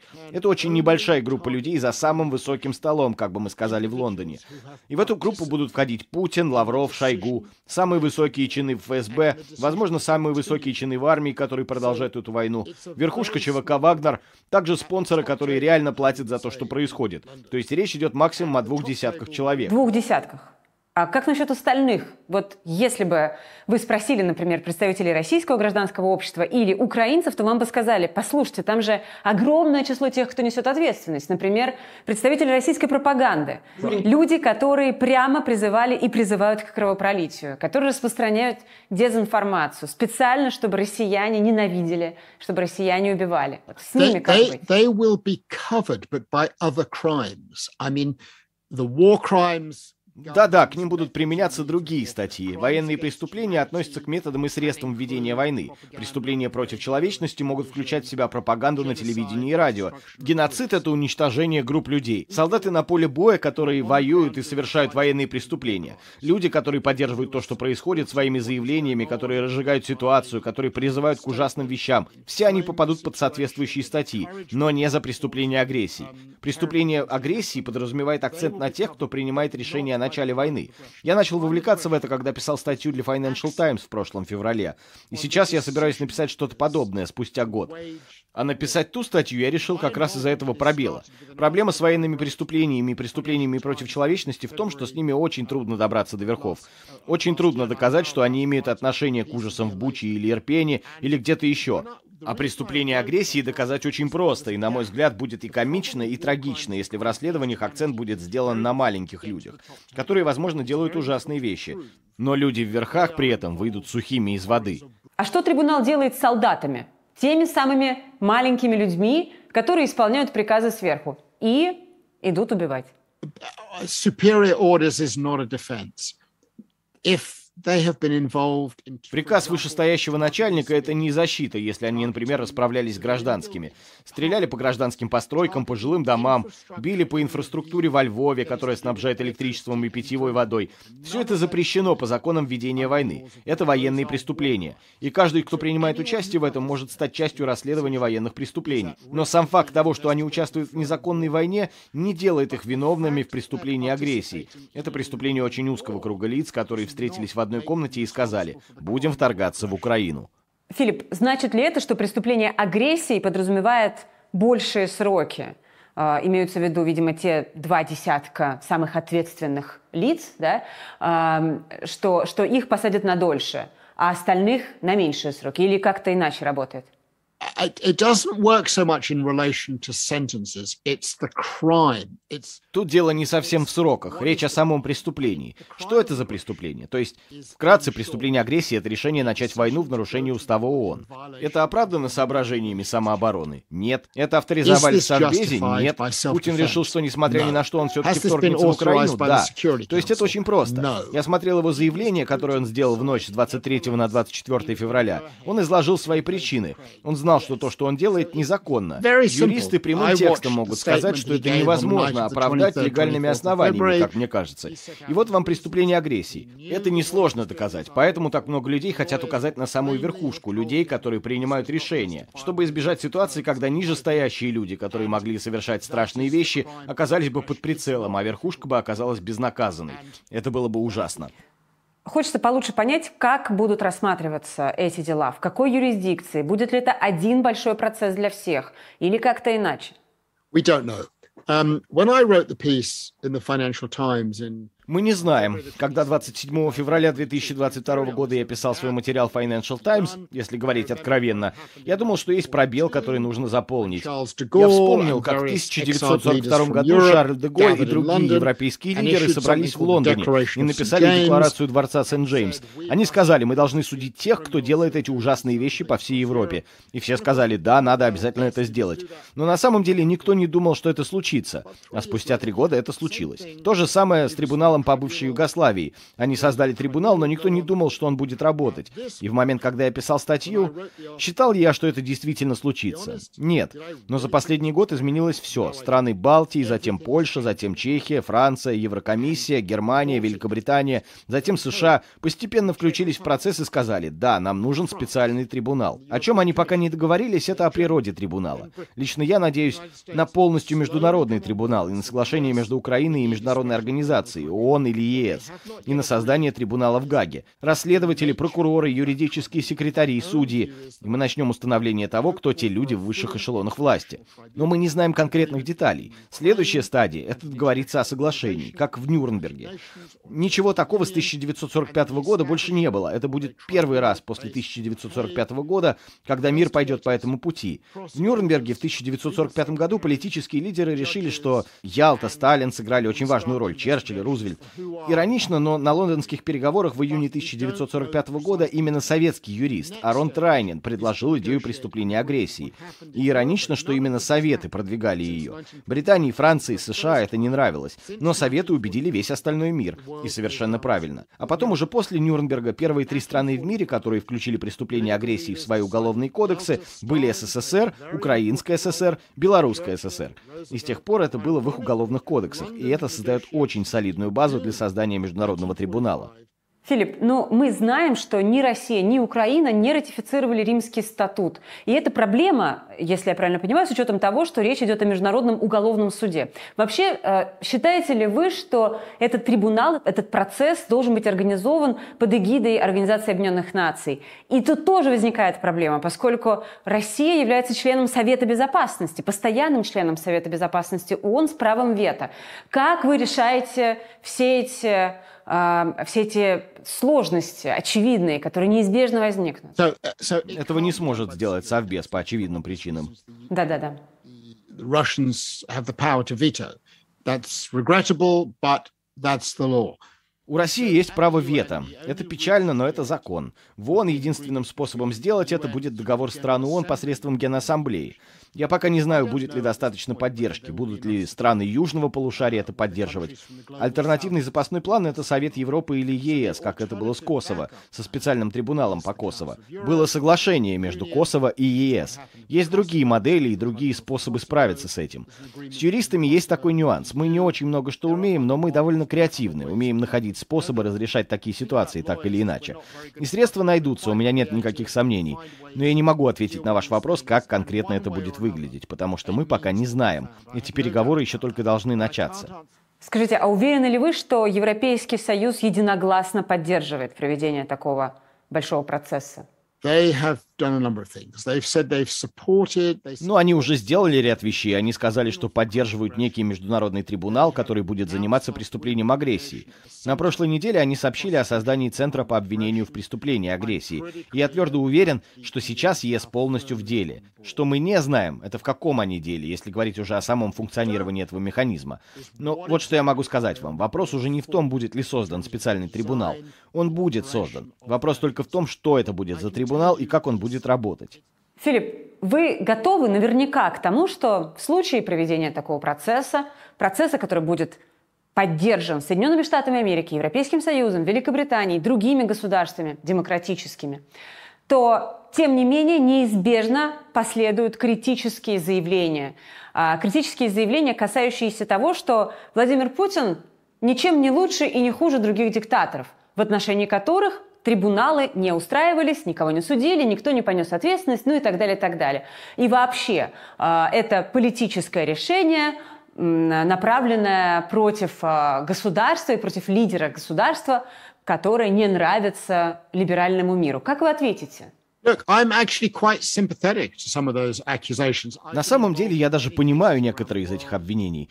Я занимался многими делами по всему миру, где, на мой взгляд, могло иметь место преступление агрессии. Мне приходит на ум Демократическая Республика Конго и Уганда, где не было трибунала. По правде сказать, я всегда придерживался мнения, что Россия заняла правильную позицию по Ираку. Вторжение в Ирак было нарушением международного права. Никакого трибунала не было. И это, очевидно, поднимает вопрос о двойных стандартах. От этого не скрыться, двойные стандарты есть. Но, как говорят в Лондоне, лучшее — это враг хорошего. И только то, что не было трибуналов по этим ужасным событиям, не повод не созывать трибунал и в этом случае. Этот трибунал будет созван теперь, потому что это все та же территория, та же земля, на которой эти преступления совершались в период с 39 по 45 годы. В этой части мира знают об ужасах войны, здесь знают, как нужно реагировать на такие преступления, и на них отреагируют снова. Так что я понимаю эти обвинения, но это не повод, чтобы не принимать мер. То есть это больше касается законности и принципов цивилизованного общества или все-таки политики? Ее тоже. Политика всегда имеет значение. Заставить государство что-то делать — это, по сути, политическая задача. И закон, по сути, зависим от политики. Но можно взглянуть на это по-разному. В 1945 году открылся Нюрнбергский трибунал, и основная часть слушаний была посвящена преступлениям агрессии. Когда прокуроры открыли этот трибунал 20 ноября 1945 года, советские прокуроры, французские, британские, американские, все они сказали одно и то же — никогда больше. Никогда больше. And then it happened again and again and again all over the world. And so we have an opportunity now И вот оно случилось снова, и снова, и снова, и снова по всему миру. Сейчас у нас есть возможность спустя 75 лет, за которые мы почти ничего не сделали, наконец действовать согласно этому Нюрнбергскому принципу. Я видел, что происходило в Грузии, в Чечне, в Крыму, в Сирии. Честно говоря, Запад ничего не сделал. Запад бездействовал. Хотя знаков было предостаточно. С этим нужно было разобраться и принять меры много лет назад. Как я и написал в своей статье, очевидно, что Путин действовал в надежде и в ожидании того, что Запад будет слаб и закроет на все глаза. Я очень рад, что Запад не закрыл глаза. Но действовать нужно было еще давно. Полностью согласна. Я грузинка и была в Грузии в 2008 году во время войны. I was, I was counsel for... Я был адвокатом Грузии в деле против России в Международном суде ООН. Я прожил все это, я видел все, что случилось на самом деле. И то, что на них никак не воздействовали, это возмутительно. Это стало сигналом для России, что они могут снова это делать, и им за это ничего не будет. Так что на странах Запада лежит ответственность за то, что они не придерживались своих собственных принципов. Вы упомянули Ирак, и я тут, конечно, не могу не задать вопрос э, по поводу действий Соединенных Штатов Америки. Вы наверняка в курсе, что российская пропаганда то и дело к этой теме возвращается. И их общий нарратив заключается в том, что почему, мол, американцам можно, а нам нельзя. И почему э, американцы не понесли наказание за за то, что происходило в Ираке, а Владимира Путина и российское государство, мол, все критикуют и вообще хотят привлечь к ответственности. А как вы оцениваете вообще сходство и различия между войной в Ираке и войной в Украине? Есть ли там сходство? И, и, и можно ли говорить о военных преступлениях одного порядка? Look, I я придерживаюсь взгляда любого юриста-международника. Война в Ираке была незаконна, и многие люди рассматривают эту войну как преступление агрессии. Советник Foreign Office, которая ушла в отставку в марте 2003 года, Элизабет Уолмсхерст, которую я считаю настоящим героем, сказала, такое применение силы — это преступление агрессии. И она права в том смысле, что это двойные стандарты. Америка и Великобритания создали себе проблемы. Путин использовал те же самые аргументы, что и американцы с британцами. Я не потерплю оружие оружия массового поражения, бла-бла-бла на соседней территории. Ирак стал катастрофой. Это было незаконно, этого не должно было произойти. И то, что они сделали, создало базу для сегодняшней России, чтобы использовать это как аргумент. Но только потому, что тогда это было неправильно, не значит, что сейчас не нужно действовать по закону. Государства лицемерны и полны двойных стандартов, но многие люди нет. На улицах Лондона тогда был большой марш, и в других частях мира тоже. Я поддерживал их, как и многие другие. Правосудие должно свершиться и в отношении Ирака, ведь оно так и не свершилось. Но что есть, то есть, и это проблема нынешнего мира. Бомбы падают на Украину, и с этим надо что-то делать. Филипп, последний вопрос, но, наверное, один из самых важных. А, существует проблема иммунитета, которым обладает Владимир Путин как глава государства. Как вы думаете, когда мы увидим его на скамье подсудимых, и есть ли такая юридическая возможность вообще? Хотел бы я вам сказать. Но да, вопрос иммунитета очень важный. Согласно международному праву, глава государства имеет иммунитет. Это вызовет трудности. Это все еще не повод не созывать трибунал, потому что мы не знаем, что дальше будет с Путиным. Те же вещи говорили про Милошевича. Это невозможно, он глава государства, бла-бла-бла. Но на самом деле, через несколько лет после того, как созвали трибунал по Югославии, спустя десятилетия Милошевич оказался за решеткой, обвиненный в преступлениях против человечности и геноциде. Мы не знаем, что будет с лидерами, и мы не можем этого предсказать. Для таких людей, как я, важно придерживаться верных принципов, создавать механизм, и как только механизм начнет работать, добиться реальных последствий. Но даже если вам не удастся добраться до этих людей, сам факт расследования делегитимизирует их и то, что они делают. Им будет гораздо сложнее выезжать за границу в будущем, и многие, полагаю, надеются на возможность изменений в России, и что в какой-то момент некоторые люди оступятся и будут задержаны. Нам нужно идти к цели, следовать принципам, принимать правильные решения сейчас и смотреть в будущее. Но вы совершенно правы. Это вопрос, о котором еще нужно думать. Спасибо вам. Очень интересно. И до скорых встреч на дожде.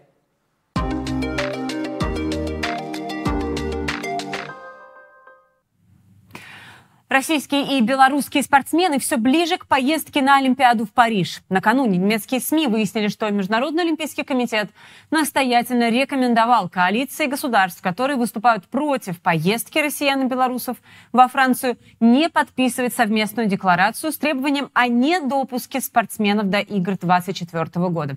А глава организации Томас Бах в очередной раз заявил, что спорт должен быть вне политики и выступил против возможных бойкотов Олимпиады в случае, если если граждане России и Беларуси все-таки на нее поедут. Что все это значит? И как должна выглядеть процедура допуска для этих спортсменов? Как сделать так, чтобы в международных соревнованиях участвовали именно те, кто не поддерживает российское вторжение в Украину? Вместе с моими коллегами по «Дождю» мы попробовали ответить на эти вопросы.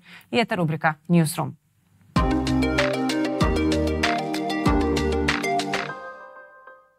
Коллеги, приветствую вас. Рада снова в этом формате встретиться. Формат Newsroom на телеканале Дождь. Со мной трое коллег по традиции. Теперь уже Денис Катаев в Амстердаме, Нидерланды, Анна Мангайт а, здесь со мной в соседней студии в Риге и Михаил Шевелев тоже в Риге. А, здравствуйте. Я на самом деле не зря попросила всех присутствующих а, именно этих коллег а, принять участие в дискуссии, потому что, насколько я могу судить, разные мнения. И вот, например, Миша хорошо вообще разбирается в спорте и давно является болельщиком. Но начну с Дениса Катаева, который, да, сейчас в Нидерландах, но вообще во Франции, который, конечно же, очень внимательно следит за баталиями. Ну и Олимпийские игры ближайшие именно в Париже. Денис, а, вот что ты думаешь а, на тему допуска-недопуска российских спортсменов? Я сначала скажу, что думает Париж. Э, Париж для Парижа и для Макрона, для всех, э, для города в первую очередь. Это амбициозный проект, к которому готовится уже много лет. Олимпийские кольца стоят уже давно у мэрии города, э, прямо в центре. И это, конечно же, самое ожидаемое событие. Билеты уже начали продавать, и к ним готовятся, к этим играм. Официально Париж вот это, на эту тему не высказывается, аккуратно высказывается, говорит, что должны это решение принять МОК, но тем не менее, все-таки до этого Макрон говорил о том, что он хочет видеть и российских, и белорусских спортсменов. Сейчас это обсуждается в каком виде, под нейтральным флагом, в виде команды э, нейтральной, например, под флагом того же самого Международного олимпийского комитета. И эту, э, собственно, ответ на этот вопрос Париж передал Международному олимпийскому комитету. Я считаю, что этот вопрос очень чувствительный для украинцев, и их мнение должно учитываться в первую очередь. Они говорят, что по этическим соображениям они не могут встречаться просто так на поле боли даже с теми русскими спортсменами, которые скажут, что они против войны. Я думаю, к этому тоже как-то надо прислушаться и, возможно, придумать какую-то специальную программу. Мое личное отношение к тому, что сейчас не должно быть каких-то э, э, категоричных решений о том, что мы не будем слушать ту или иную сторону, как говорит Томас Бах, о том, что мы должны всех объединять. Как можно объединить во время людей две противоборствующие стороны, даже под нейтральным флагом, пока непонятно. Поэтому моя позиция, что да, это радикальная точка зрения, но бойкот возможен. Для Парижа важно провести эти игры, поэтому надо учитывать мнение украинской стороны. Ну, то есть ты за бойкот? Я не за бойкот, я за то, чтобы было сформировано радикальное какое-то решение МОК по формированию специальной дорожной карты по участию российских и белорусских спортсменов, только если они подпишут какую-то определенную позицию, петицию, будут выступать не только под нейтральным флагом, а под флагом команды, которая против войны. Михаил Шевелев, мой коллега, э, как ты, как ты смотришь, с учетом того, что ты знаешь, насколько тяжело спортсменам дается путь да, до Олимпийских игр? Это пик карьеры. А, да, Катя, ты знаешь, я бы хотел сказать отдельно уделить внимание а, тому, что предлагает Томас Бах. Он говорит о том, что это глава Международного олимпийского комитета, и он говорит о том, что надо допустить спортсменов из России и Беларуси, но под нейтральным флагом. Но эту практику мы уже видели, на самом деле, и в 2018 году, и в 2020, и в 2022. Дело в том, что российские спортсмены уже давно выступают под нейтральным флагом по другим причинам. Из-за допингового скандала, который был в Сочи, и нескольких его волн а, последующих, но так или иначе, а, это все не сборные России на последних нескольких Олимпиадах, а это а, спортсмены из России, атлеты, под флагом Олимпийского комитета России. И если мы говорим о возможном недопуске российских и белорусских спортсменов, то, мне кажется, важно тут учитывать и этическую сторону вопроса, о которой говорил Денис сейчас, но и политическую. Ведь политическая задача этого действия – это не позволить российским властям, Владимиру Путину лично, который регулярно это делает, делает использовать спорт как политический инструмент, как инструмент пропаганды, в первую очередь, внутри, страны, внутри страны, но и не только. И э, боюсь, что в этом случае вот этот нейтральный флаг, э, как бы выступление под эгидой Олимпийского комитета из России или из Беларуси, это не работает. Есть свежий пример. Год назад, наверняка вы помните, Камила Валиева, 15-летняя спортсменка из России, выступала на Олимпийских играх в Пекине, всех поразила, завоевала золотые медали, потом случился допинг-скандал, но это не так важно.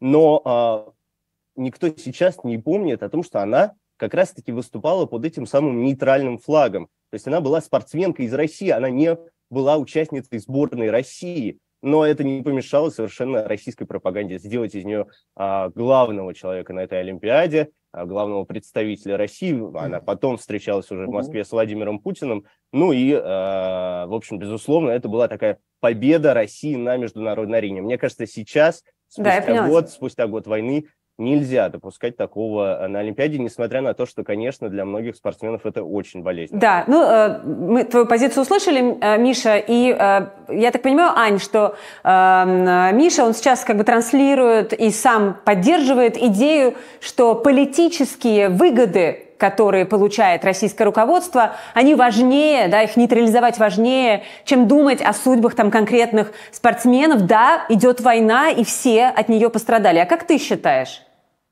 Ну, мне кажется, что нужно обязательно продемонстрировать человеческую эмпатию, потому что невозможно мыслить только категориями стран и гражданств и а, таких глобальных позиций. Я считаю, что если люди, которые всю жизнь делали вот это, вот, проделали этот спортивный путь, готовы открыто а, сделать антивоенное заявление, если они придерживаются этой позиции, если это не конформистские действия ради того, чтобы поучаствовать в Олимпиаде, а их искренняя позиция, как, кстати, ее замерять, каким градусником, я вот не могу сказать, это очень сложно.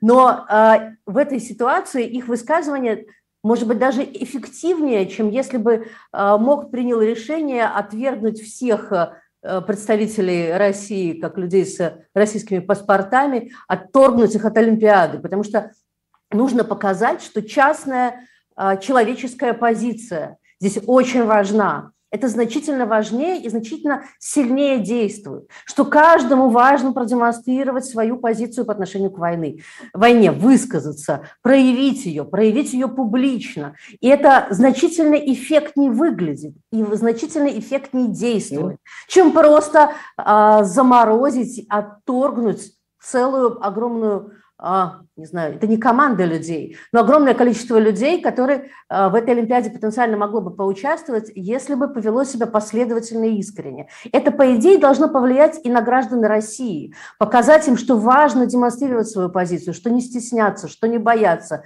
что где-то в каких-то ситуациях это приведет не только к посадкам, но и к каким-то бонусам, как в случае со спортсменами. Поэтому я считаю, что э, вот подобные, подобная стратегия могла бы быть значительно более впечатляющей, чем просто отказать всем россиянам по формальному принципу. Именно поэтому, кстати, я считаю, что нужно, чтобы МОК взял на себя ответственность. Э, как МОК называют сейчас украинцы вообще главным таким рупором пропаганды этой войны за его позиции, поэтому МОК должен взять ответственность и создать команду. Я считаю, что вот Аня как раз-таки была права, и эту команду, как я уже раньше говорил, может быть как раз-таки антивоенной командой на Олимпиаде, пацифистской командой, я не знаю, какой командой, но четкой позиции, не просто нейтральный флаг, как говорил Миша правильно, а именно антивоенный флаг, я не знаю, флаг с голубем какой-то, но это должна быть какая-то такая пацифистская антивоенная команда, которая должна быть выступать под флагом. МОК, и МОК должен занять при этом определенную позицию. Только тогда и Париж, и МОК, и все остальные, и даже украинская делегация, я уверен, будут э, довольны, никаких бойкотов не случится. Но мы Смотрите, понимаем, что это вопрос... абсолютно утопические да. разговоры только, да? Потому что тех спортсменов, которые уже артикулировали свою антивоенную позицию, их по пальцам одной руки действительно. Люди, которые придерживаются антивоенной позиции, но сидят молча в России, спортсменов, их очень много. Вот мы вчера обсуждали это с а, коллегой, которая занимается спортивной журналистикой и фигурным катанием. Она говорит, что этих людей очень много, но все они связаны с государством, они от него зависят. А тогда что за них переживать, Ань? Что за них тогда я переживать? За них не пере... Нет, ну, я за них не переживаю, я рассказываю про обстоятельства, что, да. возможно, никакой команды здесь создать, создать не удастся. Конечно, это очень шесть немногие, человек. Конечно, Буквально. очень немногие будут готовы все равно пойти дальше, сделать это заявление, потому что ясно, что обратно в Россию и у этих людей уже пути никакого нет. Их никто не впустит, не допустит, потому что таким образом они позорят вот эту государственную политику. Коллеги, я хочу задать такой вопрос. Смотрите, мы наблюдаем в последнее время, что отдельные спортсмены, меняя гражданство, судя по всему, выступают под флагами других государств. Например, был скандал с э, фигуристкой, которая выступала э, от Грузии с 2021 года, э, и она одержала победу на чемпионате Европы по фигурному катанию. Ну и многие, в том числе и в Грузии, задались вопросом, вот я видела это у себя в ленте Фейсбука, что, мол, кто она, почему она имеет отношение к Грузии. Мы такую победу не хотим, мы такой победы не хотим. Насколько вообще этот тренд, на ваш взгляд, определяющим может стать с учетом вот таких обстоятельств? Миш, я бы тебя хотел спросить прежде всего. А, ну, э, практика смены гражданства ради дальнейших спортивных э, успехов и спортивной карьеры – это распространено в некоторых видах спорта, например, особенно в теннисе есть много примеров. А, недавно вот было заявление а, теннисистки, которая после 2014 года поменяла гражданство российское на австралийское, теперь выступает под австралийским флагом, э, и она как раз-таки смело и спокойно, естественно, а, выражает свою антивоенную позицию. Но назвать это трендом а, пока тяжело, и на самом деле тут ну вот, э, например, есть Надежда Карпова, российская футболистка, которая последние месяцы постоянно делает очень яркие антивоенные высказывания, играет давно э, в Испании, но, понимаете, чтобы собрать вот какую-то сборную или команду из э, таких людей, ну, это нужно еще 10 Надежд Карповых. Она одна. Она одна, и это, это просто единицы, которые готовы идти на что-то, высказываться, уезжать в Европу, э, возможно, за меньшие деньги, но развивая тем самым свои спортивные карьеры. Но очень мало кто готов хоть на что-то идти ради того, чтобы продолжать какую-то карьеру. Все, большинство, к сожалению, действительно зависит от государственных денег, как весь российский спорт зависит от них. Ну, они, они зависят от государственных денег, но можно, можно ведь да, все оказались, э, слушайте, все оказались в ужасном положении, да. В самом ужасном положении, конечно, оказались украинцы. Но если мы попытаемся сейчас сконцентрироваться именно на спортсменах из России, то почему они должны быть в каком-то, скажет вам критик, да, почему они должны быть в каком-то более, что ли, привилегированном положении, чем все остальные? Очень многим пришлось уехать из России, да. Ань, как ты отвечаешь на вот такой вопрос? Ну, ты знаешь, я бы хотела прокомментировать эту историю с грузинской э, спортсменкой, которая выступала на европейских соревнованиях, получила там первый приз. Э, меня поразила реакция Грузии если она действительно такая, как ты ее описываешь. Ну, это, это, это конечно, реакция моей э, френд-ленты, да, она не... Меня это, меня это поражает, потому что, наоборот, у Грузии получилось в этой ситуации приобрести фактически, да, это такая сделка, которая э, очень часто это практикуют американцы, да, приобрести спортсмена вместе с гражданством, которое, видимо, ему предоставляется, э, высокого, очень профессионального качества. Ясно, что в Грузии нет такого уровня фигуристов. Э, в России очень мощно мощная фигурная школа, да, и этот человек теперь представляет Грузию. Прекрасно. Это будет поводом и инспирацией для страны развивать этот спорт почувствовать себя в, этом, в этой ситуации, как бы это будет таким э, вдохновляющим поводом а, развивать в том числе, может быть, фигурное катание в Грузии, заставить каких-то детей пойти в это фигурное катание. И что плохого, что эта девочка отказалась от российского токсичного гражданства, возможно, таким образом продемонстрировала в том числе и свою гражданскую позицию и присоединилась к той стране. Вот в этом сомнение возникает. Да, мне э, что кажется, есть гражданская позиция. непонятно. Да, она, наверное, еще не, грузин, не говорит по-грузински, но я знаю много грузинов по, по национальности, которые выросли не в Грузии, которые тоже не говорят по-грузински. Это сложный язык. Его быстро не выучить.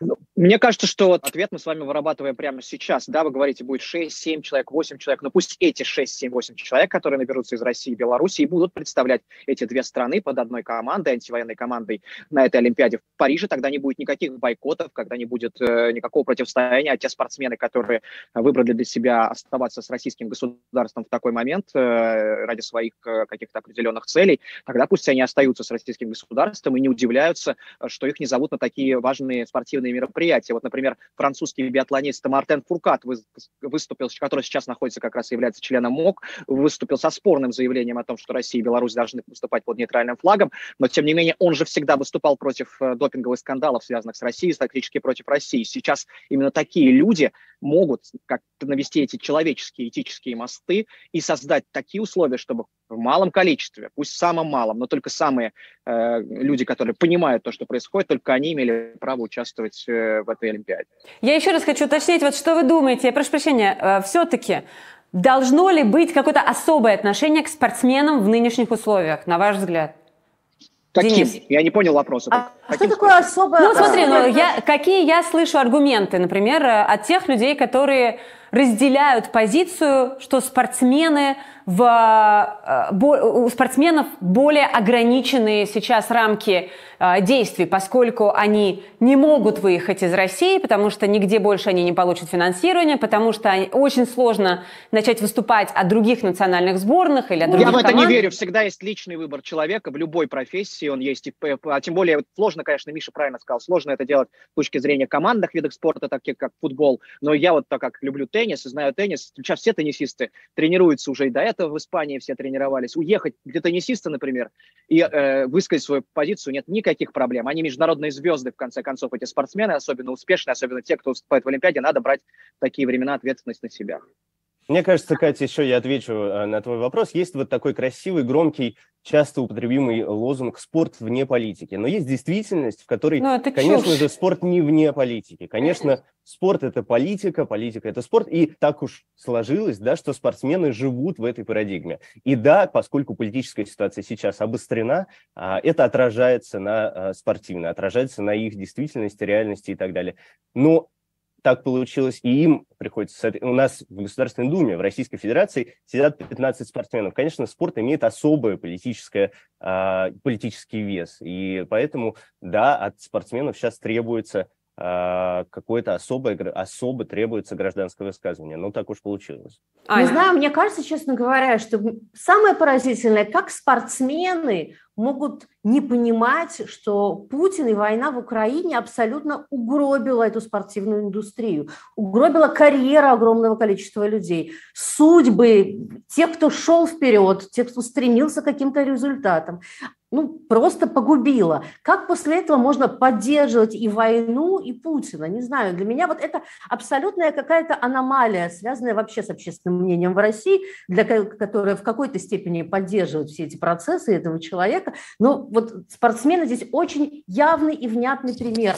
Вот конкретно ваши судьбы, вот конкретно ваши жизни – были погублены абсолютно этой войной. Как не выступить против него после того, как это стало так наглядно? Не знаю. Вот это для меня самый, самая главная загадка. Они, кстати, искренне удивляются, Аня, я там разговаривал в эфире «Дождя» с э, спортсменом известным, который уже покинул Россию, я забыл прямо сейчас уже фамилию его, и вот он мне сказал, у меня есть друзья спортсмены в России, которые остаются искренне поддерживают войну и Путина, но при этом искренне не понимают, почему их при этом не хотят допускать на международные соревнования. Как у них э, уживается это в одной голове, это, как говорится, либо трусы наденьте, либо крестик снимите, вот это. Ну, э, есть разные люди во всех сферах, несомненно, и в спортивной тоже. В завершении я бы сказала, наверное, нашу общую какую-то мысль. Мне кажется, очень важно всегда помнить, что если ты публичное лицо, если ты выбрал публичную профессию, то и ответственность ты несешь несколько большую, чем, э, чем люди не публичные, ни на кого не влияющие и не способные к тому, чтобы производить на большое число э, фанатов, не знаю, поклонников впечатления. Вот если ты, если ты спортсмен, тем более успешный. Ты просто обязан, на мой взгляд, в условиях чудовищной войны, которая продолжается, а, высказаться и а, последствия понимать, но такие времена. Наверное, с этим согласятся все мои, все мои коллеги, все участники э, нынешнего Ньюстока. Дико интересно, мне очень э, с вами, конечно, повезло, дорогие друзья. Это э, Денис Катаев, который подключался сегодня из Амстердама к нашему эфиру, Анна Мангайт, Рига, Латвия и Михаил Шевелев, Рига, Латвия. До встречи в эфире, естественно, коллеги.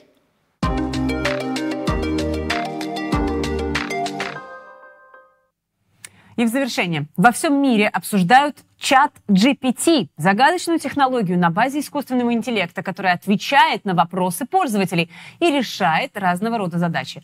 Что это такое и зачем это нужно? Эдуард Бурмистров попробовал разобраться. Написал диалог для сериала, песню для Аллы Пугачевой и стендап о Владимире Путине. Зачем журналисту «Дождя» утруждать себя и писать текст о чате GPT, если сам чат GPT может это сделать? Мы попросили искусственный интеллект написать телевизионный текст о работе чата GPT. Добрый вечер. Сегодняшние новости начинаются с интересной темы для всех, кто интересуется технологиями и искусственным интеллектом. Чат GPT — это одна из самых передовых систем, разработанных компанией OpenAI, которая способна вести диалог с людьми, используя естественный язык. Чат GPT — это нейронная сеть, которая обучена на огромном количестве текстовых данных, чтобы понимать контекст и генерировать свои собственные ответы на любые вопросы. Сейчас эта система может ответить на тысячи различных запросов, от простых вопросов до сложных философских дискуссий. Но, к сожалению, не все так просто, и без человека все равно ничего не понятно, согласитесь. Так что же такое GPT-чат? Of...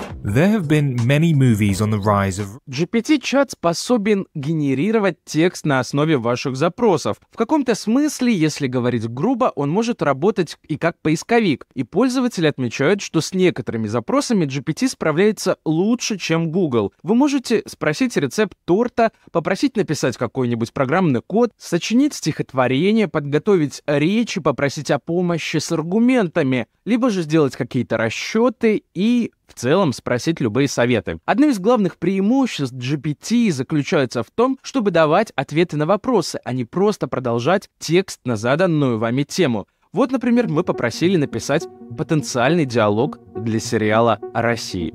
Привет, что нового?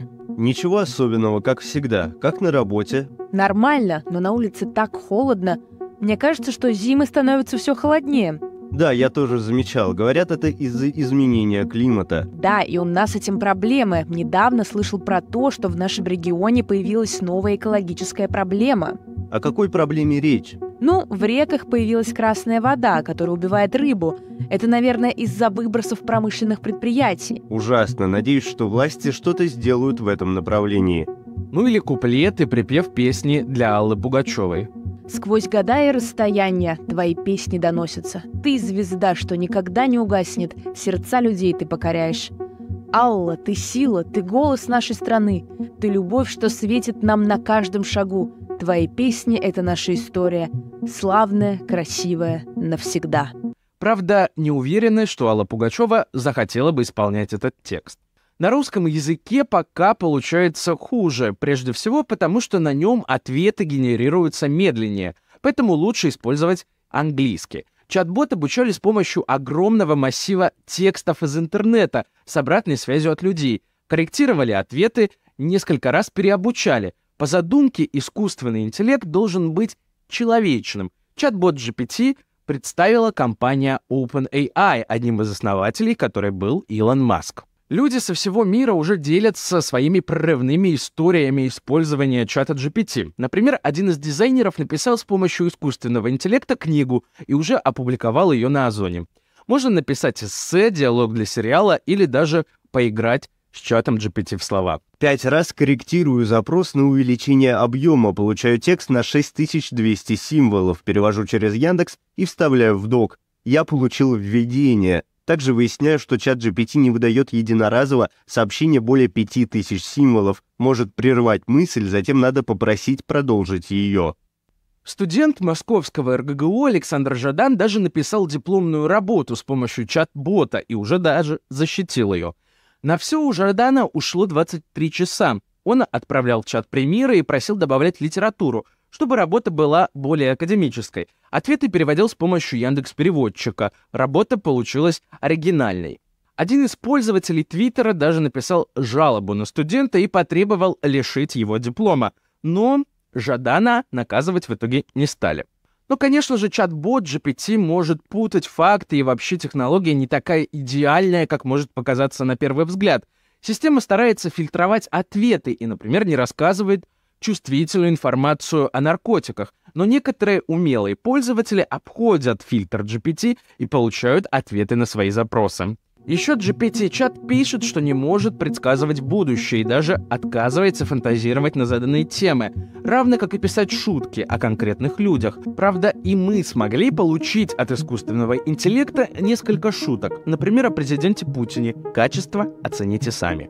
Почему Путин занялся подводной рыбалкой? Потому что он эксперт в том, чтобы брать оппозицию на крючок. И даже текст для стендапа. Давайте посмотрим правде в глаза. Путин никогда не изменится. У него классический русский стоицизм, делающий его невосприимчивым критике. Его могли бы заснять на камеру, исполняющим в караоке песню «I will survive», его рейтинг одобрения все равно оставался бы 90%. Как подобная технология может изменить мир? Пусть и на этот вопрос нам ответит сам искусственный интеллект.